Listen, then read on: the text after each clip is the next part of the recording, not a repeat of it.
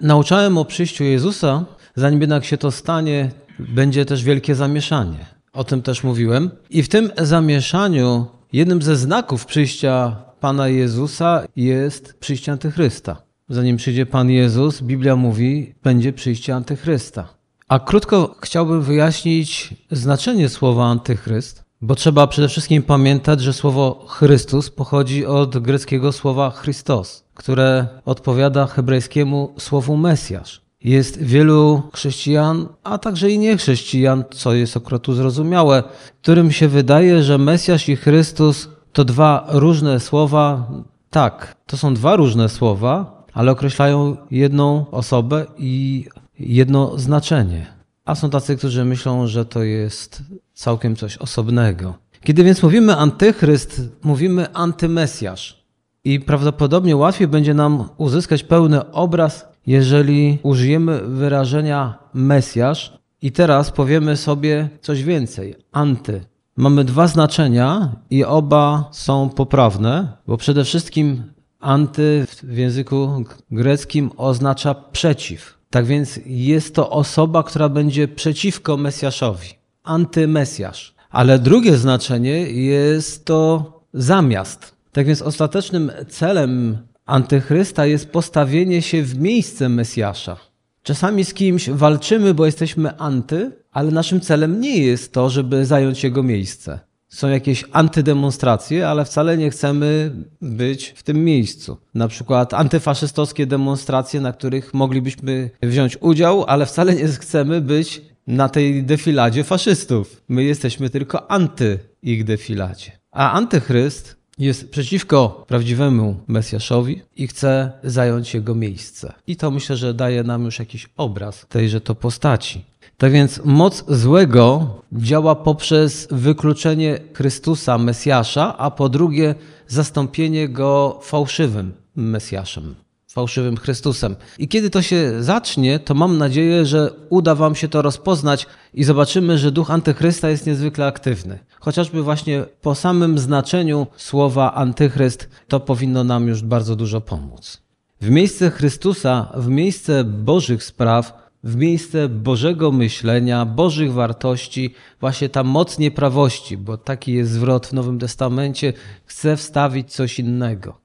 I ja myślę, że to już dostrzegamy, że to ma miejsce. Ale zanim coś powiem więcej, obszerny fragment z drugiego listu do Tesaloniczan, drugi rozdział, chcielibyśmy przeczytać. Będę chciał na podstawie tego słowa dzisiaj mówić. W sprawie przyjścia Pana naszego Jezusa Chrystusa i naszego zgromadzenia się wokół Niego, prosimy Was, bracia, abyście się nie dali zbyt łatwo zachwiać Waszym rozumieniu, ani zastraszyć bądź przez ducha, bądź przez mowę, bądź przez list, rzekomo od nas pochodzący, jakoby już nastawał dzień pański.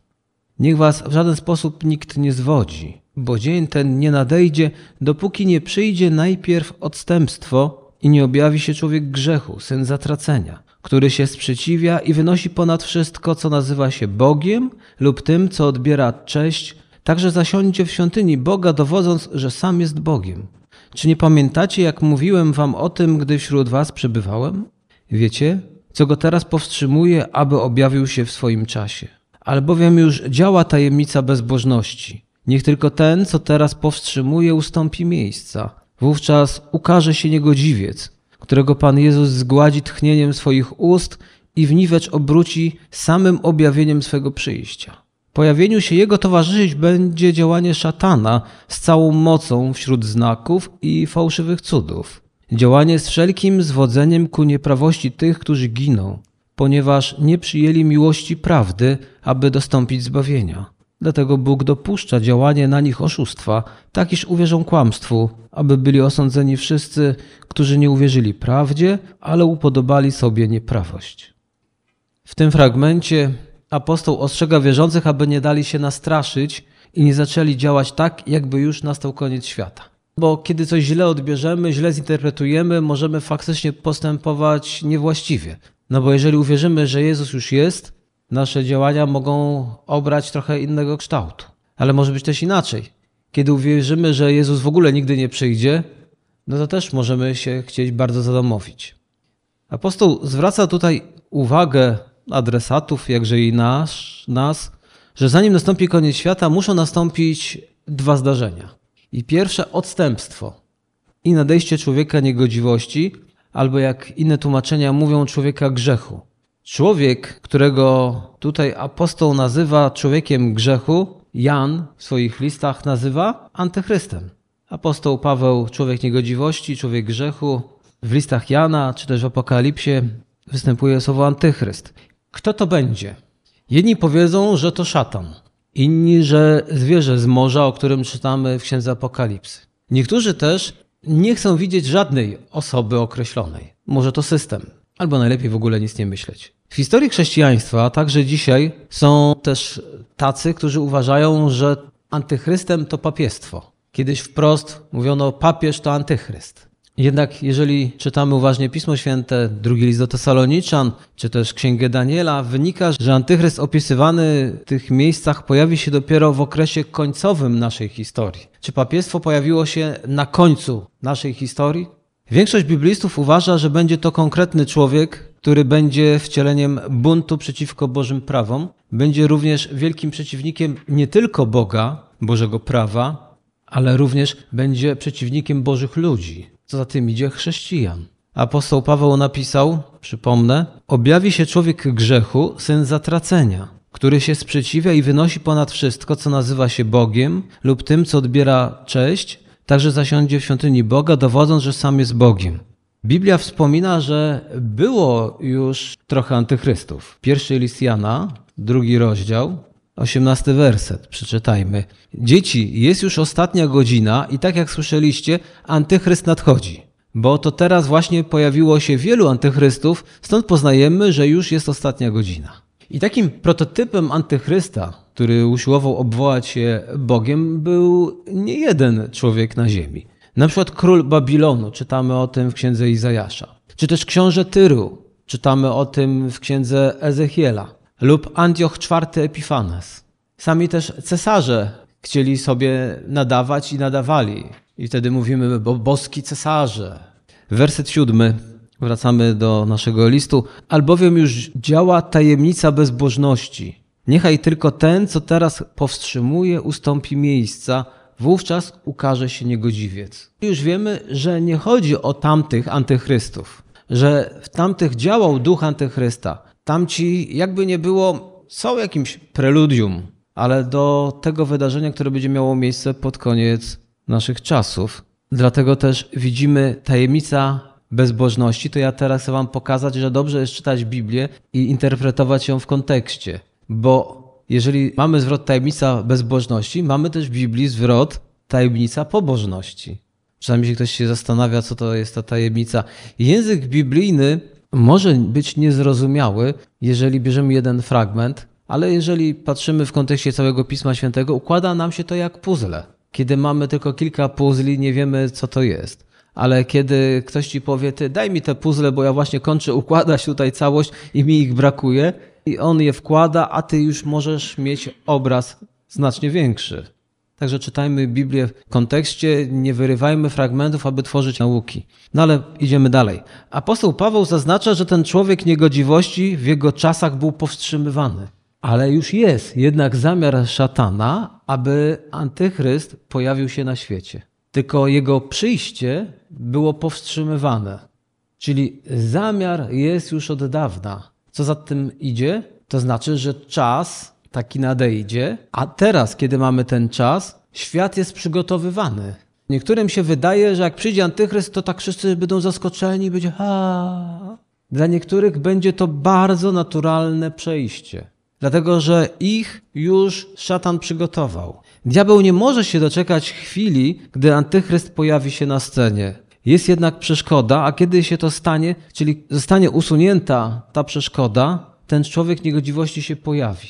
Ale jeżeli ma taki zamiar, to przez setki lat przygotowuje jego przyjście. Gdybyśmy mogli tutaj spojrzeć na nasze czasy, to moglibyśmy zauważyć, że jest to bardzo wyraźne.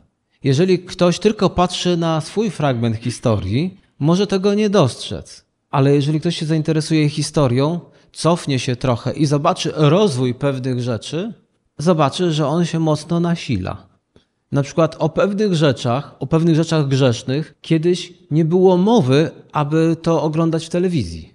A dzisiaj w telewizji jest już bardzo dużo rzeczy. Dziecko, które przychodzi na świat dzisiaj, ma w telewizji taką gamę przeróżnych rzeczy, ale będzie miało jeszcze gorsze, a my, a my możemy się cofnąć do historii i sobie pomyśleć, czy pewne programy byłyby dopuszczone. Kiedyś ogromnym zaskoczeniem i szokiem dla wielu ludzi był program Big Brother. Że coś takiego pojawiło się w telewizji. Jakie oburzenie towarzyszyło niektórym ludziom, jakże można takie rzeczy pokazywać. Dzisiaj ten program Big Brother niektórzy by zaliczyli dla dzieci od lat siedmiu. Tamtejszy Big Brother, ale przynajmniej od dwunastu. Zauważyłem, że niektóre filmy, które zdecydowanie nie chciałbym, aby oglądały dzieci, które mają 12 lat, mają w rogu, że od 12 lat są. One kiedyś były dla innej grupy wiekowej. Więc jesteśmy przygotowywani. Telewizja nas przygotowuje, generalnie media nas przygotowują, a co za tym idzie, akceptacja pewnych postępowań ludzi jest coraz dalej idąca. Kiedyś szokiem była wiadomość, że ktoś ma no, dwie żony. Mówimy, a to w takich krajach pogańskich. A dzisiaj już nie jest to żadnym szokiem, bo już w programie Mam Talent amerykańskim przychodzi człowiek i prowadzący się go pyta, z kim przyszedłeś? A on mówi, z moimi partnerkami. Miliony to już ogląda. A on, jak z partnerkami? To jest moja żona, a to jest moja partnerka. My tak sobie żyjemy. I nie ma żadnego szoku, jest akceptacja i leci dalej program. Powolutku wiele rzeczy jest przygotowywanych. Jakie jest przeznaczenie antychrysta? Jedynym powodem, dla którego antychryst nie został jeszcze ujawniony, jest to, że jego czas jeszcze nie nadszedł. Ale pewnego dnia Bóg podniesie swoją powstrzymującą rękę i człowiek grzechu objawi się z pełną mocą. Biblia zapewnia nas jednak, że kiedy czas tego złego człowieka dobiegnie do końca, zostanie on zgładzony. Czytamy o tym w wersecie ósmym. Pan Jezus zgładzi tchnieniem swoich ust i w niwecz obróci samym objawieniem swego przyjścia. To jest dobra nowina. Jego koniec będzie. Jak widzimy, nie będzie też długotrwałego konfliktu, takiego, w którym szala zwycięstwa przechyla się, a to na jedną stronę, a to na drugą. A teraz wojska Antychrysta walczą, a teraz wojska Boże i tak jak na Ukrainie. Zdobyli, a potem się wycofali. Pan Jezus zdecydowanie i ostatecznie rozprawi się z Antychrystem i jego działalnością. Mamy Zbawiciela, który istnieje teraz w chwale. Od razu można powiedzieć, istnieje jako człowiek, jest żywą osobą, z ciałem, kośćmi, włosami, oczami, mimo że jest Bogiem. I chociaż jesteśmy tu na ziemi, to Jego duch mieszka w nas. I teraz list do Galacjan, czwarty rozdział, szósty werset. Na dowód tego, że jesteśmy synami, Bóg wysłał do serc naszych ducha syna swego, który woła Abba Ojcze. Więc Biblia często mówi, że jesteśmy, przynajmniej powinniśmy być ducha Bożego. Ale jednak na świecie działa inny duch, duch antychrysta. On już działa. On przygotowuje przyjście. Tak samo jak Chrystus dał nam swego ducha, duch antychrysta wpływa już teraz na ludzi. Między innymi na odstępczych chrześcijan, bo tacy są. Ten duch działa na świecie, przygotowując serca ludzi na przyjście człowieka grzechu, człowieka nieprawości, na przyjście antychrysta. Pierwszy list Jana, czwarty rozdział, werset trzeci czytamy. To jest duch antychrysta, który, jak słyszeliście, nadchodzi i już teraz przebywa na świecie. Czy nieprawdę mówię? Antychryst nadchodzi, ale jego duch już działa. Jan mówi: Słyszeliście o przyjściu Antychrysta, było to głoszone i nauczane, a wy oczekujecie jego przyjścia, ale umiłowani, obudźcie się, ponieważ duch Antychrysta już działa. Dlatego też to akcentuję, bo wielu ludzi, ludzi nawet wierzących, mówi o przyjściu Antychrysta, ale teraz tak żyją, jakby nie było problemów. Ale duch Antychrysta już działa. Przygotowuje jego przyjście. Musimy zrozumieć, zanim Antychryst pojawi się na scenie, przygotowywany jest grunt pod jego przyjście.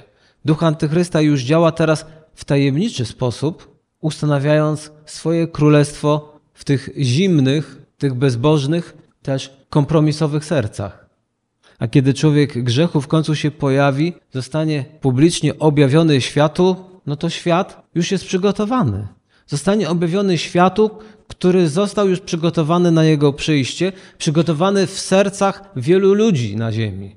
Tu można już niewiele mówić, ale żeby tak znowu podkreślić, zauważyć, ten list Jana, trzeci werset czwartego rozdziału mówi: Już teraz przebywa na świecie. Antychryst przyjdzie, ale ten duch już działa. Zatrzymałem się, żeby pokazać ludziom wierzącym, dlaczego czasami mamy taki opór, kiedy próbujemy czynić dobrze.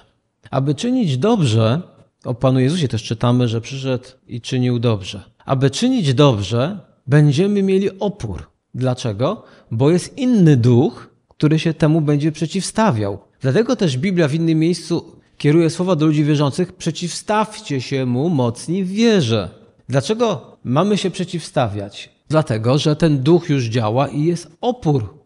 Nam się wydaje, że jako ludzie wierzący, to my tylko tupniemy i osiągniemy wielki sukces. Wchodzi armia Boża, coś tam zdobywa. Samo wejście nie świadczy, że cokolwiek zdobędziemy. Trzeba się wysilić, bo jest opór. Ale teraz parę słów o czynieniu dobra. Kiedy chcemy czynić dobrze, a duch antychrysta działa, więc będzie opór. I chrześcijanie zapominają o kilku rzeczach. Ja bym chciał wspomnieć, żeby czynić dobrze, nie wystarczy mieć chęci. Trzeba mieć odwagę. Dlatego Biblia mówi: bądźcie mężni. Dlatego, że opór ducha antychrysta jest taki, że wielu chrześcijan podkula się, nie powiem, że ogon, bo przecież go nie mamy, chyba że powiemy, że podkula kość ogonową. Wielu chrześcijan się kuli, bo strachem są sparaliżowani. Więc żeby czynić dobrze, musimy mieć świadomość, że duch antychrysta będzie przeciwko nam, więc pojawi się strach, opór poprzez strach. Zastraszyć chrześcijan. Nie wolno wam tego robić. Nie wolno wam się zgromadzać podczas lockdownu. Nie wolno wam iść i głosić Ewangelię, bo jest lockdown. Ale może być coś innego wymyślone. Nie wolno wam głosić Ewangelię, bo, bo narodową religią jest religia X. Nie wolno wam głosić Ewangelii, bo zostaniecie ukarani. W Indiach niektóre stany mają już takie prawo, że nie wolno nikogo przyprowadzać do Jezusa. Jeżeli przyprowadzisz go do Jezusa i on uwierzy, ty będziesz ukarany. Nawet podciągnęli takie gesty chrześcijan, że chrześcijanin podarował Hindusowi kilogram ryżu, bo był głodny, a oni to powiedzą, to było przekupstwo, żeby tamten uwierzył albo przeszedł na chrześcijaństwo. I jest już ukarany. Strachem ten duch antychrysta chce nas zatrzymać przed dzieleniem się dobrą nowiną. Co jeszcze? Kiedy chcemy czynić dobrze, chrześcijanie mają miłosierdzie. Kierują się miłosierdziem, dobrze, ale miłosierdzie może być też nierozsądne. Dlatego, że miłosierdzie wykorzystuje również szatan. Wykorzystują to ludzie. I możemy kierować się miłosierdziem, a ludzie to wykorzystają. I powiedzą coś takiego jak nie w jednym to już środowisku, w którym osobiście sam się zetknąłem. Tak, możecie zostawić dary, ale nie mówcie tylko nic o Panu Jezusie. Możecie tutaj pomóc, nakarmić głodnych, ale ani słowa o Jezusie. Więc kiedy chcemy czynić dobrze, duch antychrysta będzie chciał nas powstrzymywać. Do tego jeszcze można dołączyć mądrość, bo możemy chcieć czynić dobrze, ale musimy czynić to mądrze. A kiedy chrześcijanin nie jest mądry, bo ma zakłócone postrzeganie pewnych rzeczy, to jest często również ta opozycja duch antychrysta.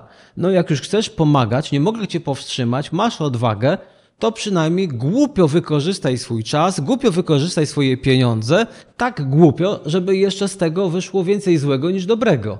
Czy nie znacie przypadków, kiedy chcemy, albo znacie innych, co chcieli zrobić dobrze, a wyszło gorzej? O tym właśnie mówię. Antychryst i szatan. Szatan nie jest antychrystem. Przeczytajmy dziewiąty, dziesiąty werset. Pojawieniu się jego towarzyszyć będzie działanie szatana. Tu już można wywnioskować, że antychryst to nie szatan, bo pojawieniu się antychrysta będzie towarzyszyć działanie szatana. I teraz mamy parę rzeczy, nie będę ich omawiał, ale one są rzeczywiście ciekawe. Jakie to działanie? Działanie szatana. Z całą mocą wśród znaków i fałszywych cudów. Działanie z wszelkim zwodzeniem ku nieprawości tych, którzy giną, ponieważ nie przyjęli miłości prawdy, aby dostąpić zbawienia. Przyjściu antychrysta będą towarzyszyć znaki, rzekome cuda. W jakim celu? Aby zwieść ludzi, zwieść również chrześcijan. Dzisiaj są chrześcijanie, którzy uważają generalnie, że cuda, czyli cudowne uzdrowienia na przykład, no nie istnieją. A kiedy się pojawiają, to oni mówią, nie, nie, to wy w to nie wierzcie, bo to duch antychrysta, on chce was zwieść. No jednak trzeba sobie powiedzieć, Boże cuda istnieją, są one prawdziwe w przeciwieństwie do zapowiadanych przy przyjściu antychrysta. Tam czytamy wśród znaków i fałszywych cudów. Więc jeżeli są fałszywe znaki i cuda, to mogą przecież też istnieć prawdziwe? Nie może być fałszywych bez prawdziwego. Po co wypuszczać fałszywe pieniądze, jeżeli nie ma, bo nie były, nie istniały prawdziwe? Po co obraz wypuszczać fałszywy, jak nie ma tego prawdziwego? To wtedy, czy to jest w ogóle fałszywy obraz? Ktoś namalował i mówił, nie, to jest fałszywy, to podróbka. Czego? Więc są fałszywe i są prawdziwe znaki i cuda. Chrześcijanie mający bliską relację z Bogiem, no nie powinni mieć trudności w ich rozpoznaniu, ale jak życie pokazuje, jednak się też gubią. Zawsze pojawi się jakaś grupa nawet, która da się zwieść fałszywym cudom. Fałszywe proroctwa, fałszywe uzdrowienia, fałszywe objawienia. No bo duch antychrysta już działa. On działa również w kościołach. I czytamy również, że szatan poprze tego człowieka grzechu. Werset dziesiąty. Działanie z wszelkim zwodzeniem ku nieprawości tych, którzy giną, ponieważ nie przyjęli miłości prawdy, aby dostąpić zbawienia. Dlatego Bóg dopuszcza działanie na nich oszustwa, tak iż uwierzą kłamstwu, aby byli osądzeni. Inne tłumaczenie potępieni. Wszyscy, którzy nie uwierzyli prawdzie, ale upodobali sobie nieprawość. I jeszcze jeden fragment, drugi Tymoteusza, trzeci rozdział. A wiedz o tym, że w dniach ostatnich nastaną chwile trudne. Inne tłumaczenie mówią trudne czasy. Ludzie bowiem będą samolubni. Oczywiście to abstrakcja teraz. No jak to można sobie wyobrazić? No ale jednak tak będzie. Ludzie będą bowiem samolubni, chciwi, wyniośli, pyszni, bluźniący, nieposłuszni rodzicom, niewdzięczni, niegodziwi, bez serca, bezlitośni, miotający oszczerstwa, plotki, niepohamowani, bez uczuć ludzkich, nieprzychylni, zdrajcy, zuchwali, nadęci, miłujący bardziej rozkosz niż Boga. Będą okazywać pozór pobożności, ale wyrzekną się Jego mocy. I od takich stroń, takich unikaj inne tłumaczenie. Niesamowita lista. Warto czasami popatrzeć, czy gdzieś tam się nie znajdujemy, bo to jednak nie byłoby dobre towarzystwo. Kiedy apostoł Paweł używa słowa pobożność, to nie może on go używać do czegokolwiek innego jak do chrześcijan, do chrześcijaństwa. Tak więc ci ludzie, których tu opisano, nie są ateistami. Albo może powiedzieć, w tej grupie nie są tylko ateiści. Nie są ludzie jakiejś innej religii, ale to są również ludzie, o których my mówimy, to chrześcijanie. Mają formę pobożności, ale nie czynią miejsca dla jej mocy pozór pobożności, ale wyrzekają się jej mocy. O jaką moc tutaj chodzi? Bardzo prostą. O moc, która zmienia życie. Jeżeli człowiek, który się uważa za osobę wierzącą, a mijają dziesięciolecia, a on nadal jest wyniosły, pyszny, bluźniący, bez serca, bezlitosny, miotający oszczerstwa, plotki, no to przecież on się wyrzekł Bożej mocy. Nie dopuszcza do siebie możliwości, że Pan Bóg chce go zmieniać. A kiedy Paweł używa wyrażenia miłujący bardziej przyjemności niż Boga, to co daje do zrozumienia? Że mogą być chrześcijanie, którzy mają pewną miarę miłości do Boga. Ale co? Ale ta miłość do Boga jest przezwyciężona i zanieczyszczona przez co? Przez miłość do świata, przez miłość do przyjemności tego świata. Paweł mówi o tych, którzy gonią bardziej za przyjemnościami niesprawiedliwości niż sprawami bożymi. Czy nie ma takich chrześcijan, którzy bardziej sobie cenią właśnie przyjemności tego świata, przyjemności niesprawiedliwości, wolą bardziej poplotkować niż zbudować? Więc apostoł Paweł nas ostrzega. Za czym ty biegniesz? Czego pożądasz bardziej niż Bożych rzeczy? Co w twoim życiu jest priorytetem? Bo może już duch antychrysta przenika do Twojego życia. Diabeł chce, aby duch antychrysta zaczął przenikać do kościołów i przenika. Bo nie wiem, czy wiecie, Ja już się zetknąłem lata temu, że w pewnym kościele przesunięto nabożeństwo, czy odwołano, już nie pamiętam, bo był ważny mecz w telewizji. Przesunąć nabożeństwo. Możemy sobie też zadać pytanie, czemu oddajemy swoje talenty, czemu oddajemy swój czas, czemu oddajemy swoje pieniądze. Apostoł Paweł w pierwszym liście do Koryntian, 10 rozdział, 20 werset napisał: Ależ właśnie to, co ofiarują poganie, demonom składają w ofierze, a nie Bogu. Nie chciałbym, byście mieli coś wspólnego z demonami. Co ofiarują poganie, demonom składają w ofierze, a nie Bogu. To by powiedział, no, no spoko, no tak, no oczywiście, jak najbardziej. To dlaczego apostoł dodaje zdanie, które może sugerować, że chrześcijanie gdzieś potrafią skręcić? Nie chciałbym, byście mieli coś wspólnego z demonami. O co tutaj chodzi? O to, że może ktoś z chrześcijan oddaje swój czas, oddaje swoje pieniądze, talenty nie Bożym rzeczom, tylko demonom w ofierze. Jakże musimy uważać, czy czasami nie mamy też w tym udziału. Paweł dziękuję Bogu za święty lud, który pozostaje niezłomny w niebezpiecznych czasach, aby to tak było i dzisiaj, i wszędzie. Tacy chrześcijanie wytrwale trzymają się wiary, a mało tego, oni jeszcze potrafią umacniać innych. Pierwszy list Jana, piąty rozdział, czwarty werset przeczytajmy. I to chyba będzie nasz ostatni. No chyba, że zechcę dodać dodatek. Napisałem do was, bo jesteście mocni, a Słowo Boże trwa w was i zwyciężyliście niegodziwca. To jest pierwszy Jana, drugi rozdział, czternasty werset i jeszcze pierwszy Jana, piąty rozdział, czwarty werset. A tym zwycięstwem, które zwyciężyło świat, jest nasza wiara. Jakże cudownie byłoby, gdyby te słowa były prawdziwe do wszystkich chrześcijan na ziemi. Jesteście mocni, a Słowo Boże trwa w was.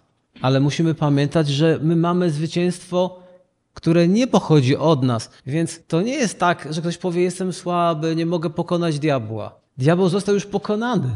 Przyjmij Bożą moc, przyjmij Bożą siłę. Diabeł został już pokonany. Kiedy żyjesz i funkcjonujesz, pamiętaj, zwycięstwo jest w Bogu.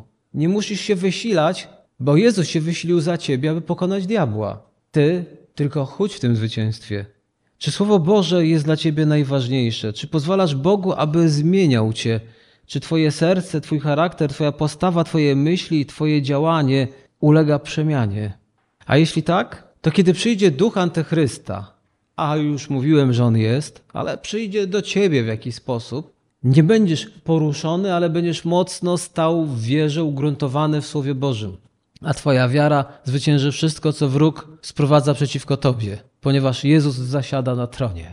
Ale również On zasiada na tronie Twojego serca, bo jeżeli nie, to faktycznie dasz się zwieść, ale jeżeli Jezus zasiada na tronie Twojego serca, będziesz mocno stał. Więc na koniec przeczytam fragment z Psalmu 139. To jest dla tych, którzy chcieliby usłyszeć, co mam robić w tym momencie, to psalmista nam podpowiada. 23, 24 werset. Co on zrobił? Pomodlił się tak. Zbadaj mnie Boże i poznaj moje serce, wypróbuj mnie i poznaj moje myśli i zobacz, czy nie jest we mnie droga niegodziwa i prowadź mnie drogą wieczną. Jeżeli nie wiesz, czy się gdzieś nie zaplątałeś, zaplątałaś, możesz się pomodlić również podobnymi słowami. Panie Boże, Sprawdź, czy stoję we właściwym miejscu, czy robię właściwe rzeczy, czy zajmuję się właściwymi sprawami. I objaw mi, jeżeli nie, i powiedz, co mam czynić. Amen.